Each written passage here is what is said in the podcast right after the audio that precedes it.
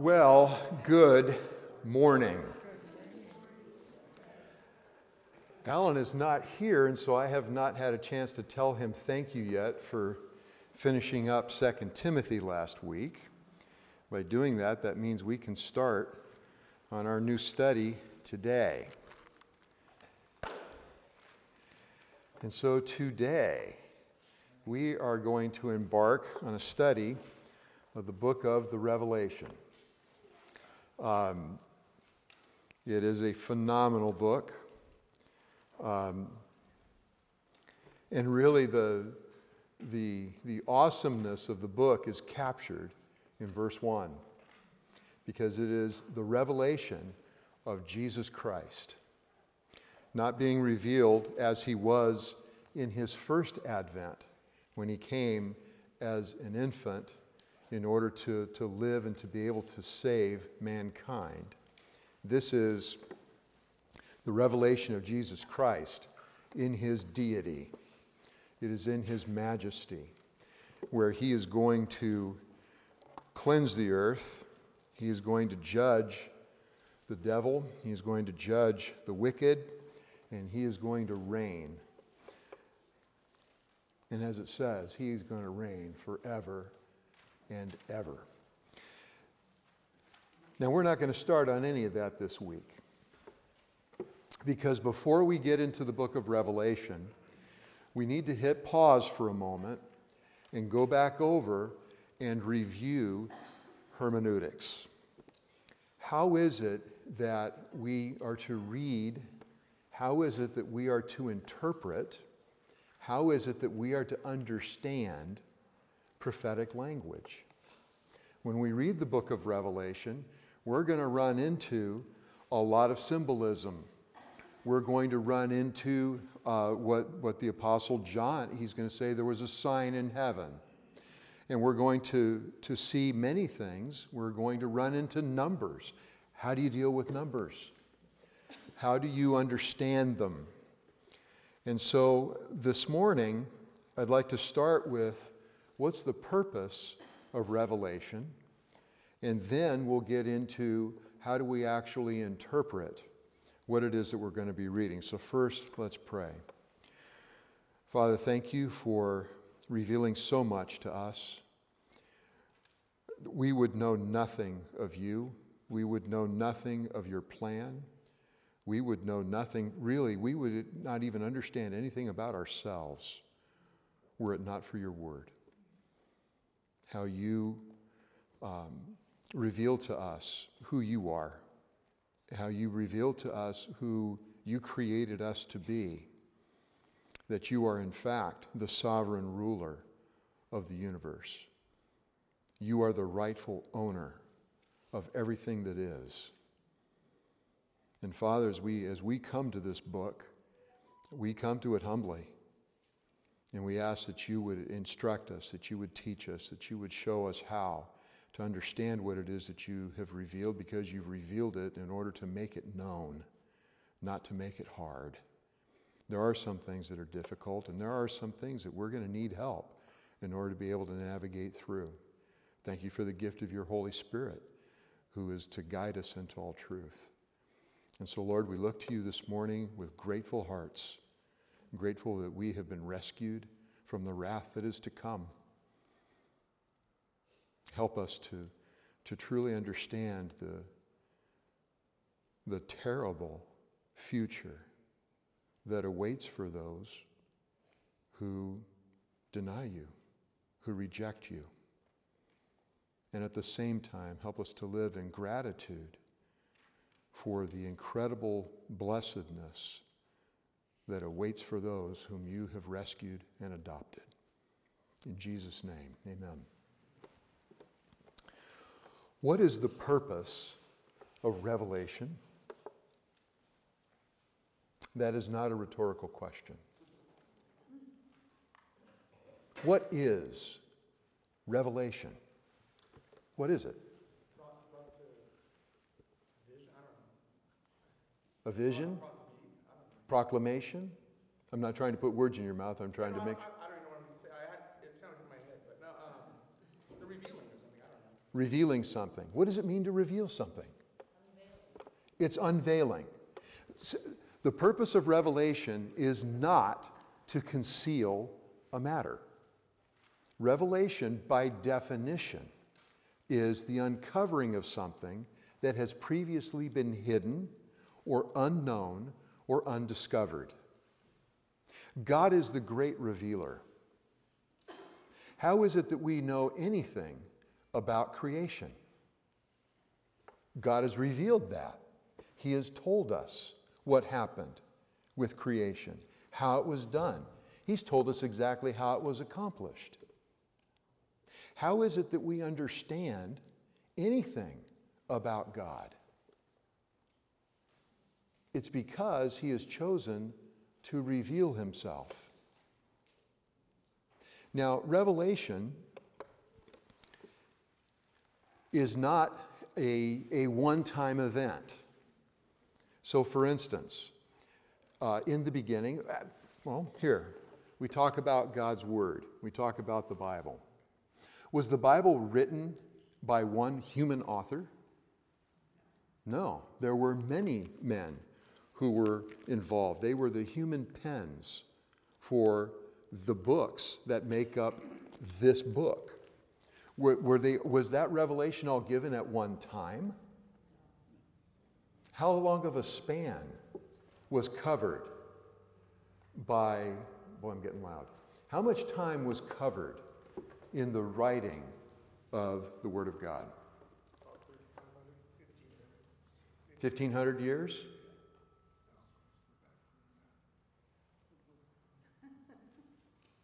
When did Moses live? So Moses is about 3,500 years ago. But when was the last book written?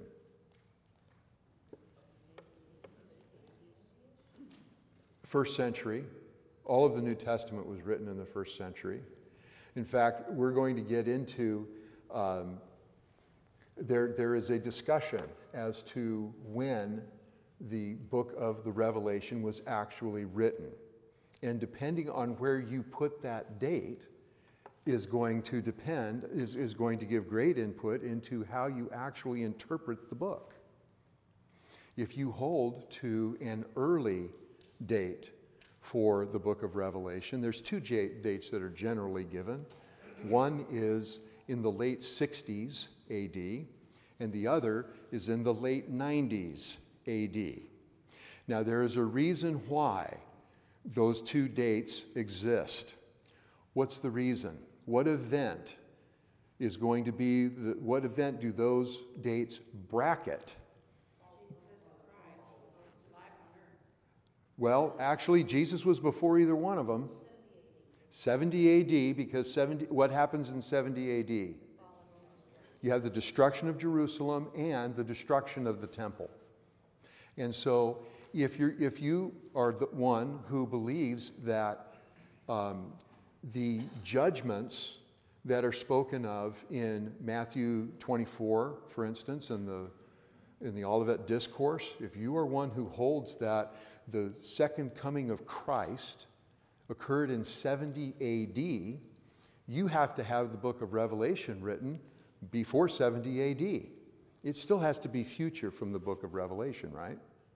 If, on the other hand, you look at the judgments that are coming, that are, that are discussed in the book of Revelation, as still being future, then that allows for the later date.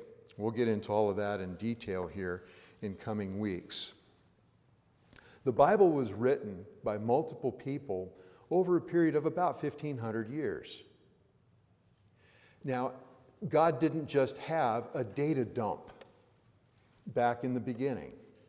It's not like He had a hard drive and He, he gave it all to us on, a, on an external flash drive or whatever, that He could download everything and hand it to us so that we started off with this little disk or whatever that we have all of the truth that God has exposed, that revealed over the course of centuries. He didn't do that. He chose to give it progressively. And so, the book of Revelation is the capstone of the revelation of God. Now, Charles, a couple of weeks ago, made a comment that Revelation is an old man's book for teaching. And there is, a, there is actually great truth to that.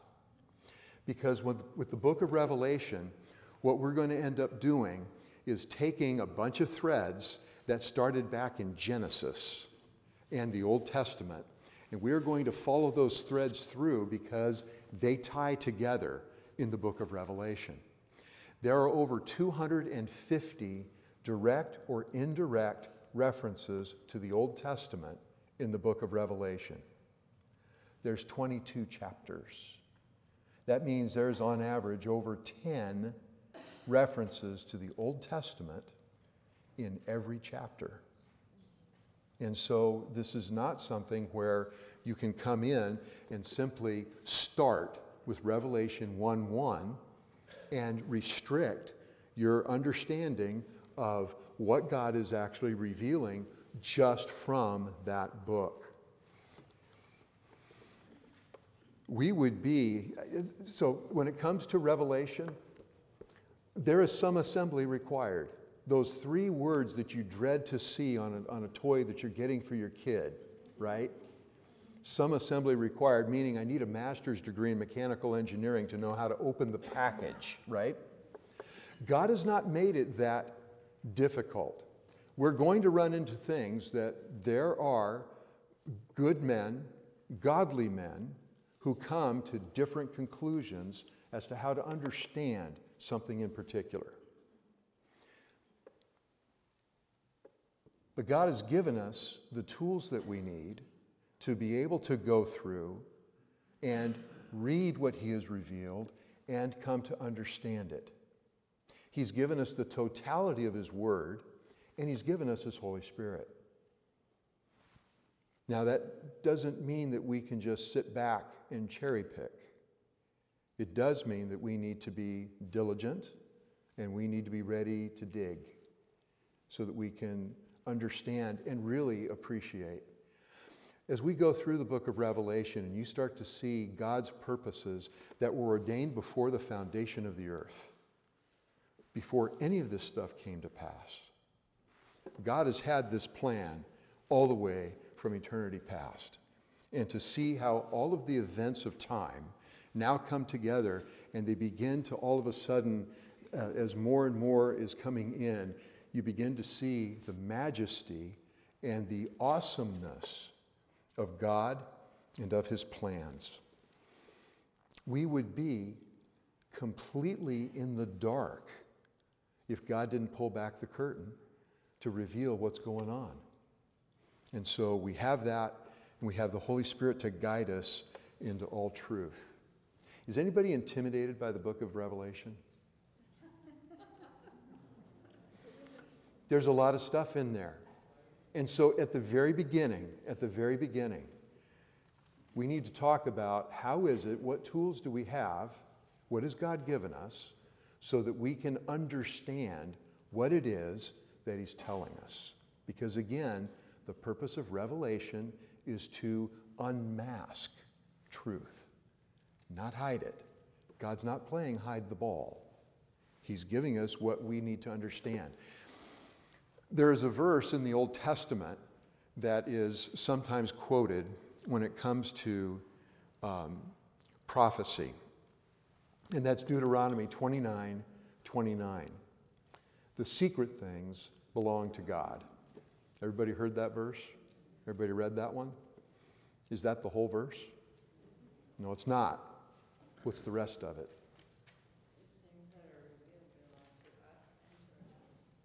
That is right. The secret things belong to God, but the things revealed belong to us and our sons forever, that we may obey the words of this law.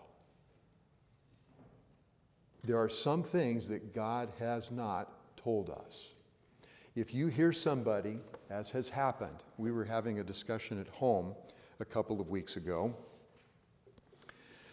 about the last great date that was set for the return of Jesus Christ. Now, some of you men in this room should remember that weekend greatly because it was happening while we were having a men's prayer retreat. The day fell on the Saturday that we were up at our men's prayer retreat. And yet, as I look around the room, I'm still seeing many of the men who were there at that prayer retreat. It didn't happen, did it? And in fact, what happens when people, when men make the decision that somehow they know better than God? When Jesus said, No one knows except the Father, then why would men step in to say, Well, I know? Everybody remember that event? Don't really? Okay. Do you remember the mocking when Sunday morning came? And it hadn't happened. You see, the fellow, go ahead, Joe. Yes. What date was it? Oh, it was a date in May, and I want to say, uh, oh, it was Harold Camping. Harold Camping came up with the date. It was a May, it was a Saturday in May, and it was probably, I don't know, 15 years ago. He had two dates, didn't he? That was the second guess. Yeah, that was guess, that was round two. That was round two. He had made a mistake in his math the first time. Wasn't he pretty elderly as I recall? I mean Well, by the time the second one, the question is, wasn't he really elderly? Which I want to be careful as I answer that question. He was a lot older the second time, that is correct. And uh, he is no longer living. Um, I can remember in the, in the ramp up to that, uh, he had convinced many that that was happening. People sold their homes so that they could buy billboards to talk about that the end was coming. Can you imagine the waking up the following morning and you've given away everything that you had with the hope of rescuing people from the wrath to come? and wake up and you're not in heaven. You're still here. And you're going to have to face people who, look, they're mockers. They're going to mock anyway. But the idea, Christ, God, is defamed when we set something forward as being brought from Him, and it doesn't happen. When we proclaim the truth as God has proclaimed the truth, then you let those chips fall.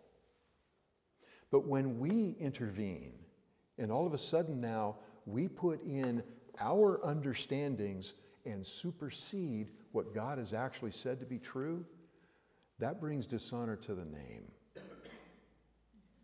And that is not to be allowed. And so, yes, sir. May 21st, 2011.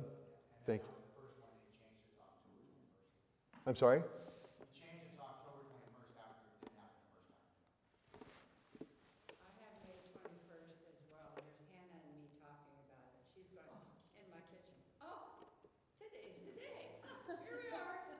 You know what? If he had been right, how thrilling that would have been. How thrilling it would be. You see, that's one of the things when we get into the later parts of the book of Revelation, we, has God revealed exactly what heaven is going to be like? He hasn't. Then why not? Well, the fact of the matter is, with our minds, I doubt we could even comprehend it if he beyond the glimpses that he gives. Who in here knows what it is to worship God face to face with the absence, the absolute, absolute absence of sin, and having no hangover of the effects of sin? I can't even imagine that. And that's what eternity is going to be like. And so, again, the things that He has given, He has given so that we can understand that we can worship Him for the incredible majesty that He is. So, what establishes the meaning of a text?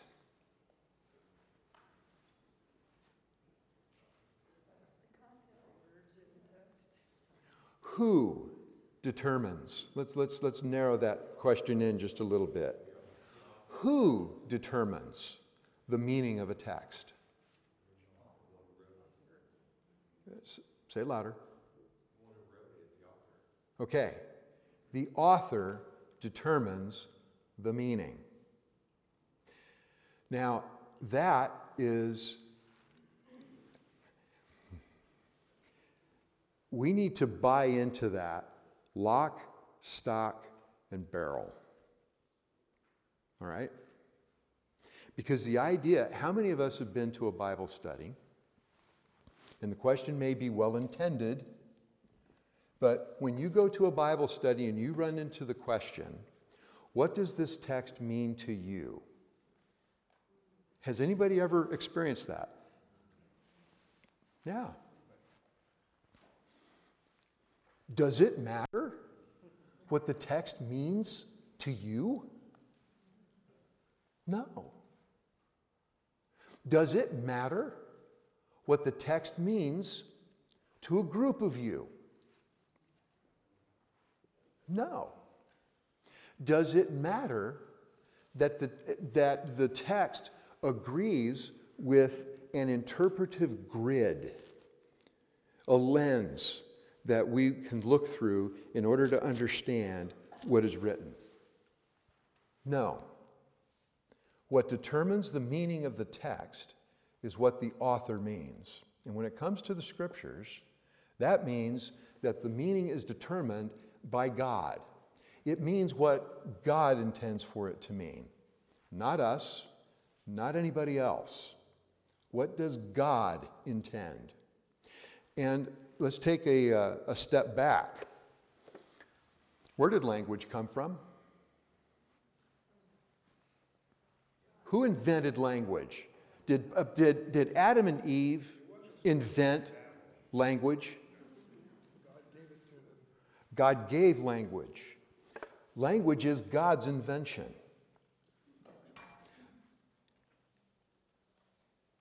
God invented grammar.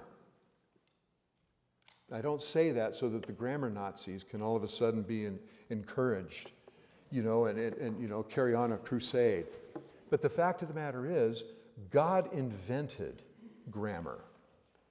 He invented syntax. That's S Y N T A X, X, not S I N T A X, right? God invented that. Why did God invent language? He is. He is a communicating God. Pardon me? He's the Word. Okay, he is the word.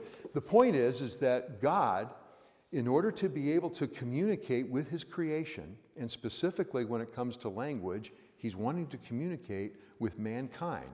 We are created in his image. We were created for him. And so he invented a way for him to be able to communicate with us. And originally, the world was under one language. And then in Genesis, you have the Tower of Babel, and you have all of a sudden, God confuses people with multiple languages, so that, for instance, if we were to take the people that are here today and break them up by family group, and now each one of you families, you all speak a different language than every other family present here in this room. What is going to tend to happen if all of a sudden we cannot understand each other. And the only people we can understand are the people in our group. Yeah, you end up separating. And God drove people apart just by changing that.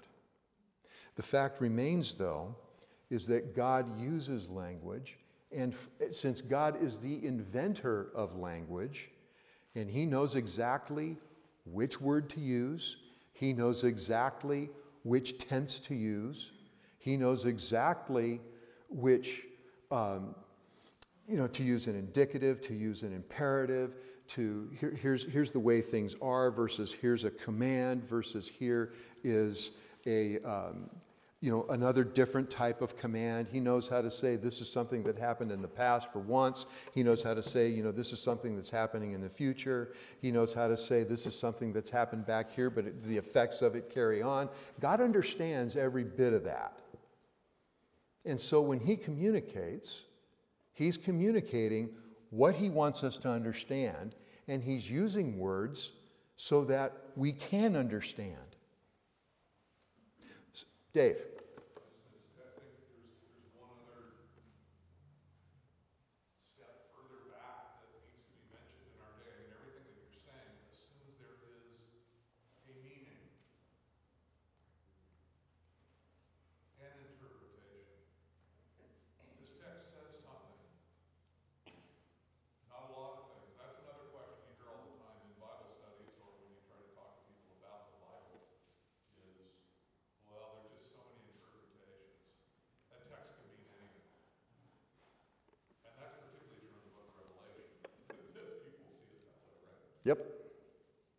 So the, point that Dave is bringing up, there's, there's an underlying principle here when it comes to Scripture. There is a meaning. God intended one thing.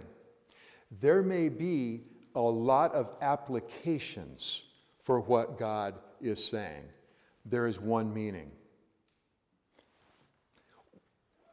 Does that explain to some degree then why we see so many principles in the New Testament?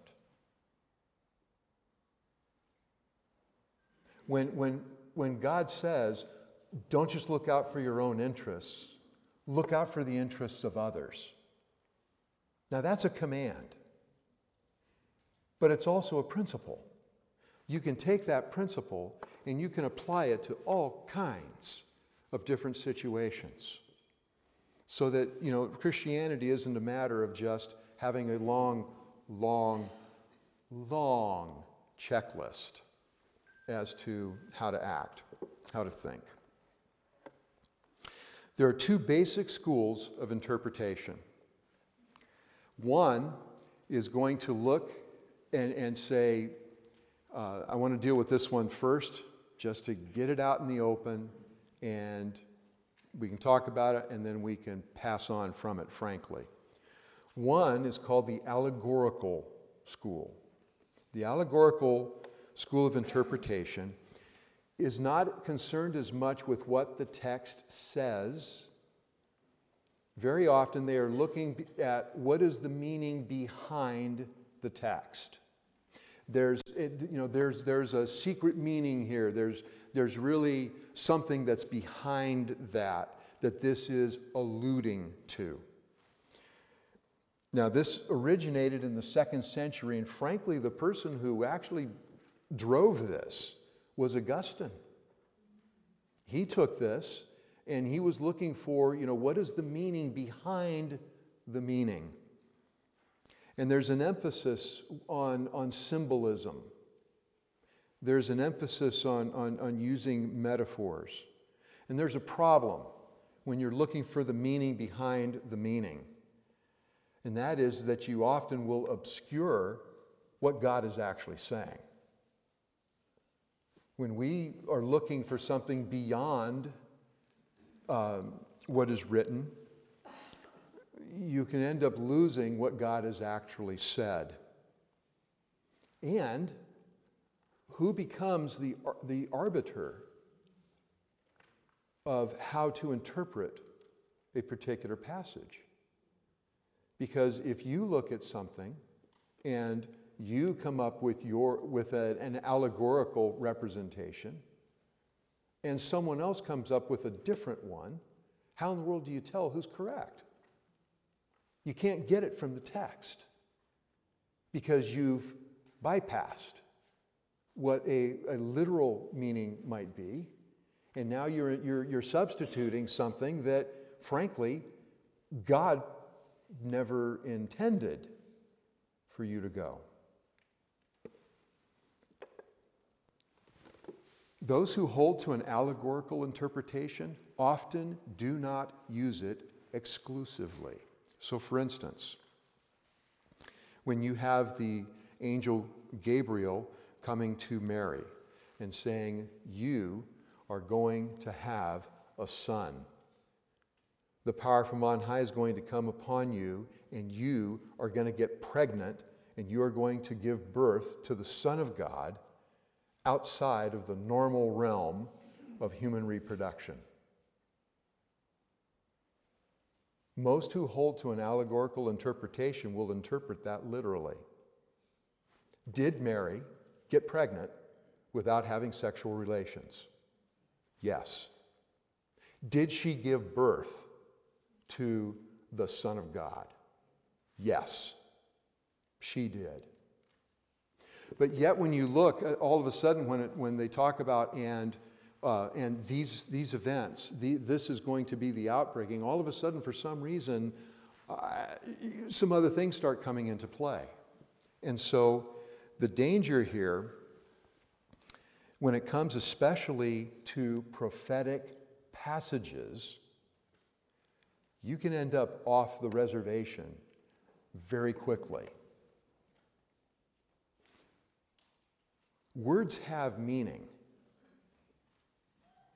When you use, all right, let me.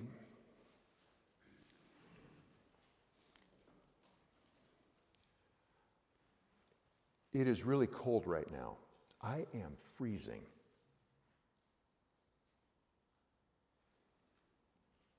How would you take, how would you interpret what I just said?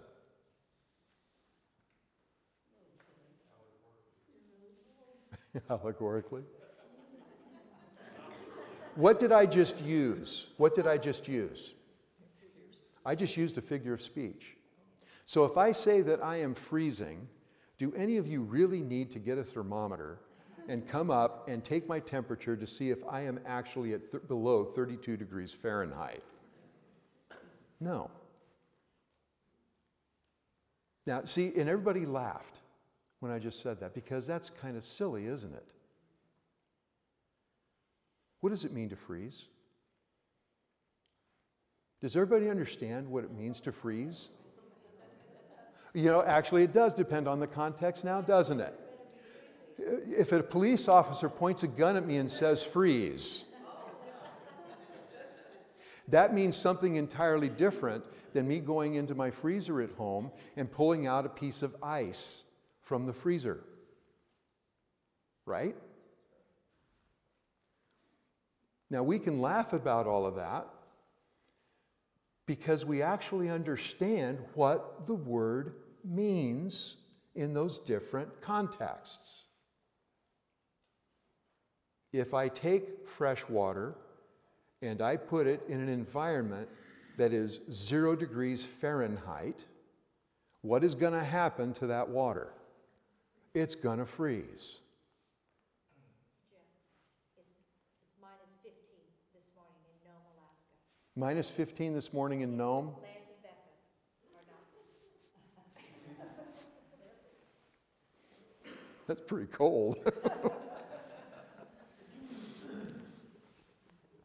you see, the reason that we can talk about all of those things, that even when I'm using a figure of speech, you know what I mean because the word has meaning.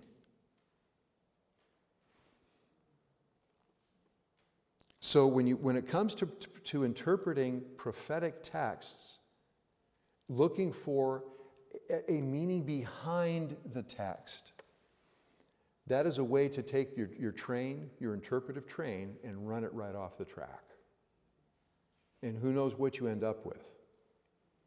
Now, there's another school of interpretation, and that is the literal interpretation.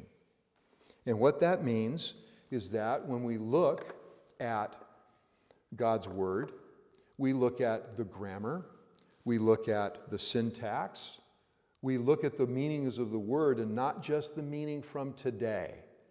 It's going back to the meaning that that word had when it was written. Now, we all know that too, now don't we? Because words change. I used to think that being sick meant that I was running a fever and that that was something that was generally bad. And then one of my kids came home one day and said, That's just sick, and he meant it where it was a good thing. I'm glad that I'm getting old because it means I'm closer to heaven and I don't have to put up with that nonsense anymore. so, what's the historical context? How was that word used then? If you have a, how many people in here still use a King James Bible? You still using a King James? I thought you were.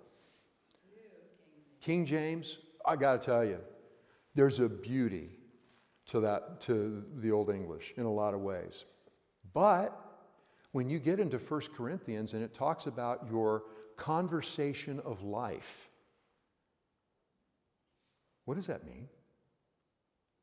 Because conversation meant something different in 1611 than it does today. And so when you read that, you have to not put on your hat of how do I understand this today? It is how was that word used in the 1600s? So when it talked about your conversation of life, it was talking about your manner of living. That's what it meant. Not you just talking.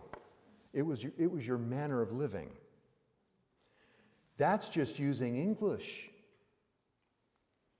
We need to understand that the Bible was not written in English. It was written in Hebrew.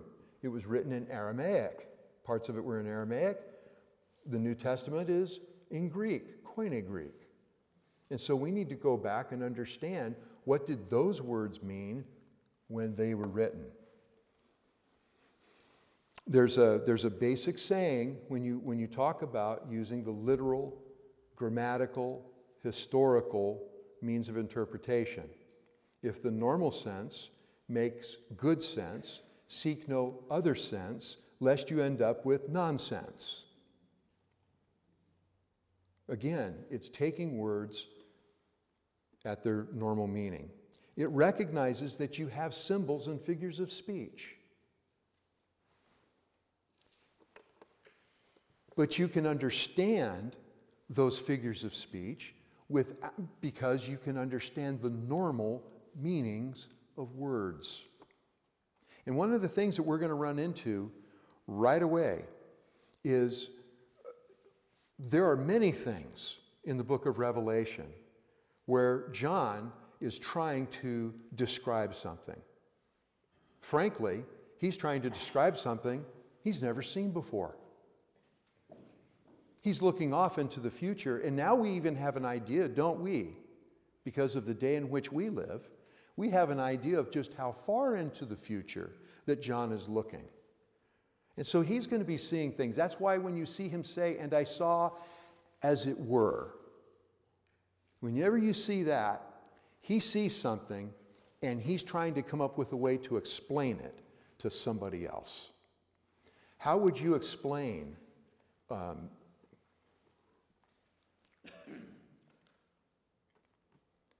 See, it's hard for us because we live in this time. So we would ha- I'd have to make something up. How would you explain a sliffage? Yes, I did just create that word. I just made it up out of thin air. And, and you guys are all looking at me and you're going, What in the world are you talking about? That's the point. That's exactly the point you have absolutely no frame of reference to understand what I just said. And so, if I was trying to explain it to you, it, frankly, it would be impossible for me Because what do I have to do in order to be able to even come up with it for you? I got to be able to picture it somehow, right? And so, again, when you see John say, as it were, he's trying to use language that he knows in order to describe something that he is seeing for the first time. Often in the, in, in the book of Revelation, not often, but we are going to see, and I saw a sign in heaven. Very often, there's going to be an explanation as to what that sign is in the context. We're going to run into that in chapter 1. We're going to see some symbols in chapter 1. And later in chapter 1, what do we get? The explanation as to what that meant and what it was. So,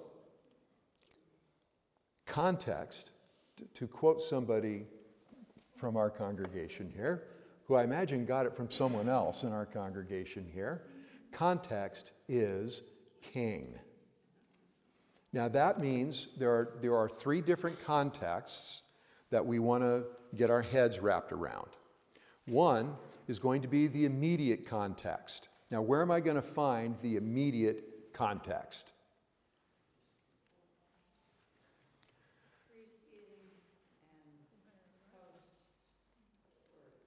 We're going to get that from the verses surrounding that statement, right?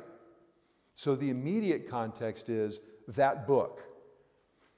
Probably the, the verses immediately preceding or immediately following. That's our immediate context. What would be meant by the larger context? Other referrals to it, other parts of the book. Okay, so we've got the whole Bible, the whole counsel of God.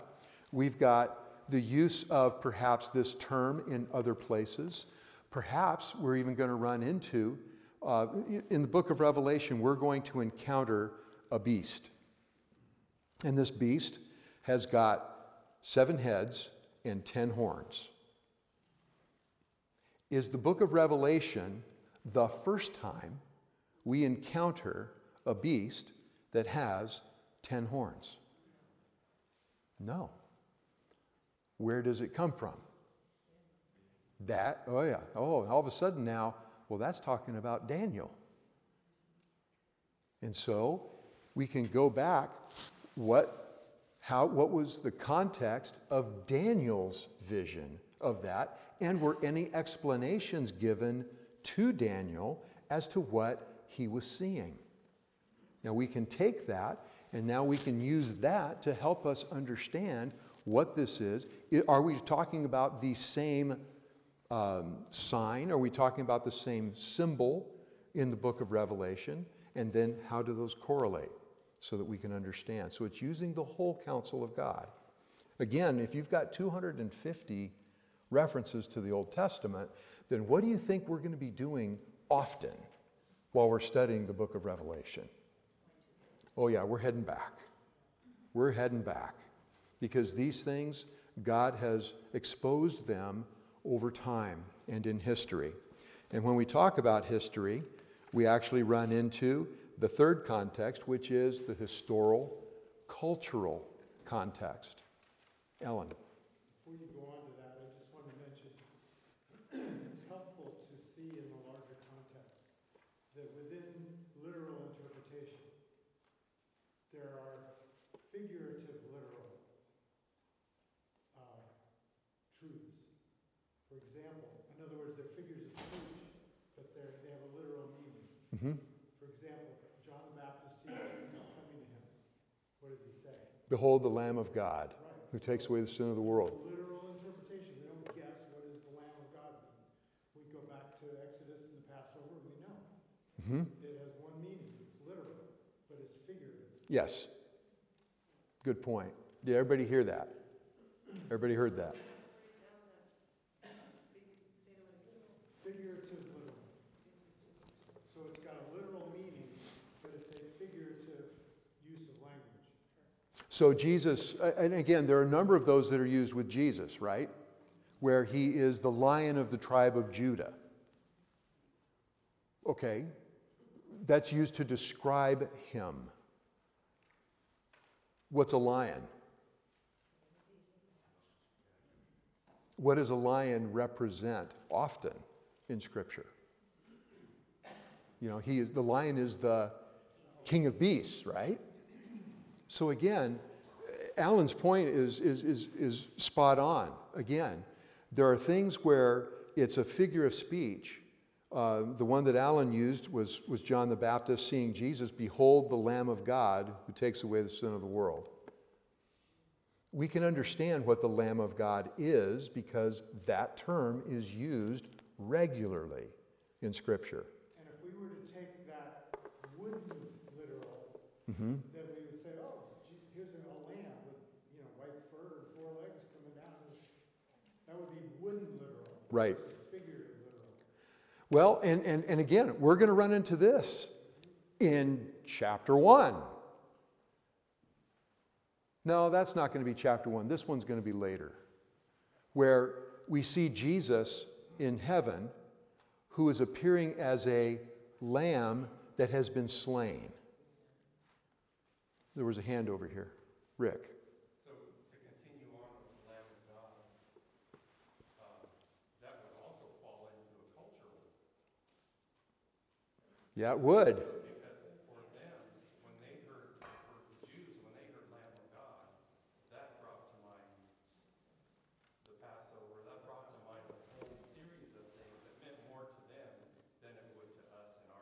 Exactly. And so, again, when you talk about historical cultural, we're going to run into that in chapter 2 when Jesus says, Him who overcomes, I will give a white stone. Now, to us, that means absolutely nothing. Okay? I'm going to get a rock. unless you understand what a white rock meant to them. When you had somebody who was victorious in an athletic event, they were given a white rock that was their ticket to get into the celebration after the fact. So now all of a sudden, to him who overcomes, that's my golden ticket for Willy Wonka land. I get to go in. I get to be a part of the party afterward. Why? Because I overcame and I was willing to be faithful unto death that I may receive the crown of life. And so, again, there are things here when we begin to understand those things, all of a sudden, now I, I get what it was that he's referring to here. All of a sudden, you know what? I'm looking forward to getting a white rock.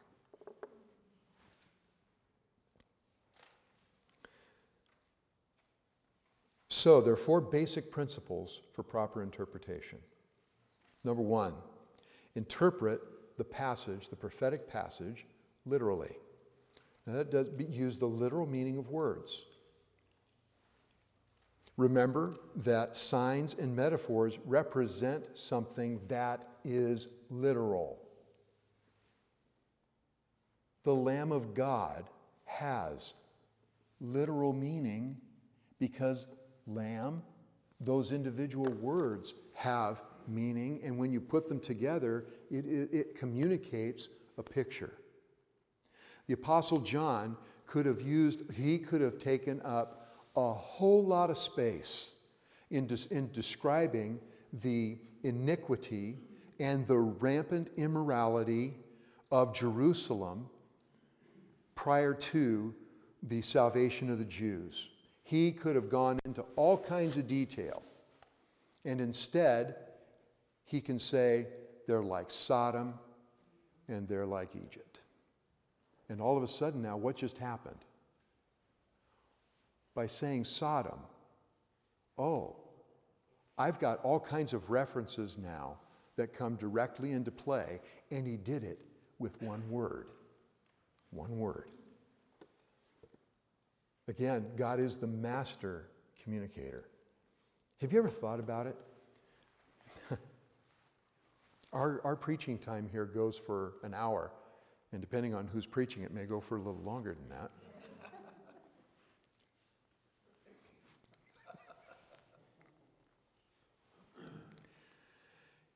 And we may be talking about one verse. You can, un- and, and, and frankly, you can have multiple messages on the same verse. That's how much unpacking you can do. And that's how economical God is with language. He is concise. He is able to communicate things in an incredible economy of language that we can take and unpack and unpack and unpack and keep on going. So, again, not wooden interpretation. So, one of the things that we're going to be looking at as we, as we study the book of Revelation is this a figure of speech? Is this a metaphor? What is it that we're, that, that we're seeing? Is this hyperbole? And then how, how, how do we understand that? There's a quote here that I came across in my reading Scripture is sufficiently clear in context to express what God promised to do. Scripture is also sufficiently complete in context to establish valid expecta- expectations of the future acts of God. It is clear enough and it is complete enough. We have what we need in order to be able to understand what God has said and understand what it is that He is saying. Secondly, we interpret by comparing prophecy with prophecy. So, again, we're going to be going back to the Old Testament frequently in order to be able to see how these particular things have been used and spoken of in the past, because many of them are carrying through. In fact, as we study the, Old, the New Testament, and specifically this book, all of a sudden, we're going to be able to understand much more about the Old Testament. Do you know that in the book of Ezekiel, God lays out the, the, the, the, the, the whole thing for the end of time in a, in a, in a skeleton? Ezekiel 36, you have the new covenant. Ezekiel 37, you have two visions. You have the valley of the dry bones, that's talking about the resurrection of national Israel. Then you have the parable of the two sticks one of the, the northern kingdom, one Judah and Benjamin, and that they are tied together again, never again to be separated. So the lost tribes, mm, they're lost no more. They are found and they are restored. Chapters 38 and 39, you talk about Gog and Magog. That's talking about the battles where mankind in general comes together to fight against Almighty God, and God wipes them out and doesn't even break a sweat. And then chapters 40 to 48, you have a, a view of the millennial kingdom. You see, so many will teach that the millennial kingdom is only found in Revelation chapter 20. Can I tell you, the only thing that we get from Revelation chapter 20 that is unique about the millennial kingdom is how long it lasts a millennium, a thousand years. And when God says, I think it's six times in seven verses, it's either seven times in six verses or six times in seven. I think it's six times in seven, that it's going to last for a thousand years. I think we probably ought to understand that it's going to last for a thousand years. And we're going to see as to why, that occur- why that's going to happen. So, the length is given in Revelation, but you will find all kinds of discussion and references to the millennial kingdom in Isaiah, in Jeremiah, and extensively in Ezekiel, as well as some of the other Old, Testament prophets. So, prophecy and prophecy. Third, interpret in light of possible time intervals. You know, we're talking about time, we're now at five minutes to 10.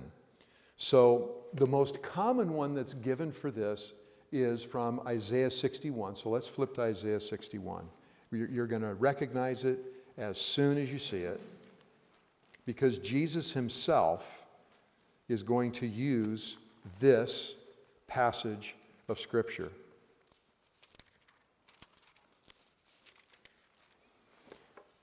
Now, this is, this is revelation that is being given to Isaiah. And when did Isaiah live? We're talking back in the 700s BC. So, 700 years before Jesus, Isaiah writes this uh, Isaiah 61 1 The Spirit of the Lord God is upon me, because the Lord has anointed me to bring good news to the afflicted. He has sent me to bind up the brokenhearted, to proclaim liberty to captives and freedom to prisoners, to proclaim the favorable year of the Lord. Now, Jesus in Luke chapter 4 quotes this. He has taken the roll, the scroll of Isaiah, he reads this passage and then he rolls it back up, he hands it to the attendant, and says, This prophecy is being fulfilled today in your hearing. Is that where it stops in Isaiah 61? No, it's not, because Isaiah continued on. It's not just to proclaim liberty to captives and freedom to prisoners, to proclaim the favorable year of the Lord and the day of vengeance of our God, to comfort all who mourn, to grant those who mourn in Zion, giving them a garland instead of ashes, the oil of gladness instead of mourning, the mantle of praise instead of a spirit of fainting. Why did Jesus stop at to proclaim the favorable year of the Lord? Because that's as far as he was going in that Advent. There is coming a day where the day of vengeance of our God is coming. It just wasn't then. And so the example that's often given is that when you're standing at a distance and you see um, a series of hills or mountains, in fact, we can do that here. We can stand in the valley. We got to probably go a little lower because we're too close from here. But when you get out in the valley and you look to the east, you can see foothills and you can see mountains. Now, how much distance is there between the foothills and the mountains? Are they immediately next to each other? No, there's a distance between them. And so we can see that. Why? because we are further down the freeway than the people were to whom this was originally written. The people who Isaiah was writing to are back down here in Sacramento. We have an opportunity now to where we've gotten up to Blue Canyon. And so we can see, because we have the passage of time, that yes, there are these other events, but there is a lapse there is a span between that and another event. And if we're wise, we'll realize that even now, we could be living in a time where the same things are happening. We see things that are stacked, and from our perspective, we would look at this and say, these are going to happen closely together. Where in fact, even in our day and time, there still may be a distance between those events. You'll also see that in Zechariah 9, 9, and 10. So let's, let's go ahead and let's look at Zechariah. I want you to get practice. Let's start practicing now. Go home and start reinstituting the Bible drills like we used to have in Sunday school years and years ago. And don't use the tabs, just get used to finding those little guys that we call the minor prophets.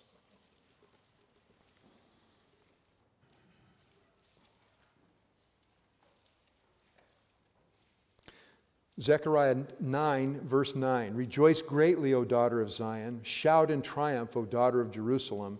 Behold, your king is coming to you. He is just and endowed with salvation, humble and mounted on a donkey, even on a colt, the foal of a donkey.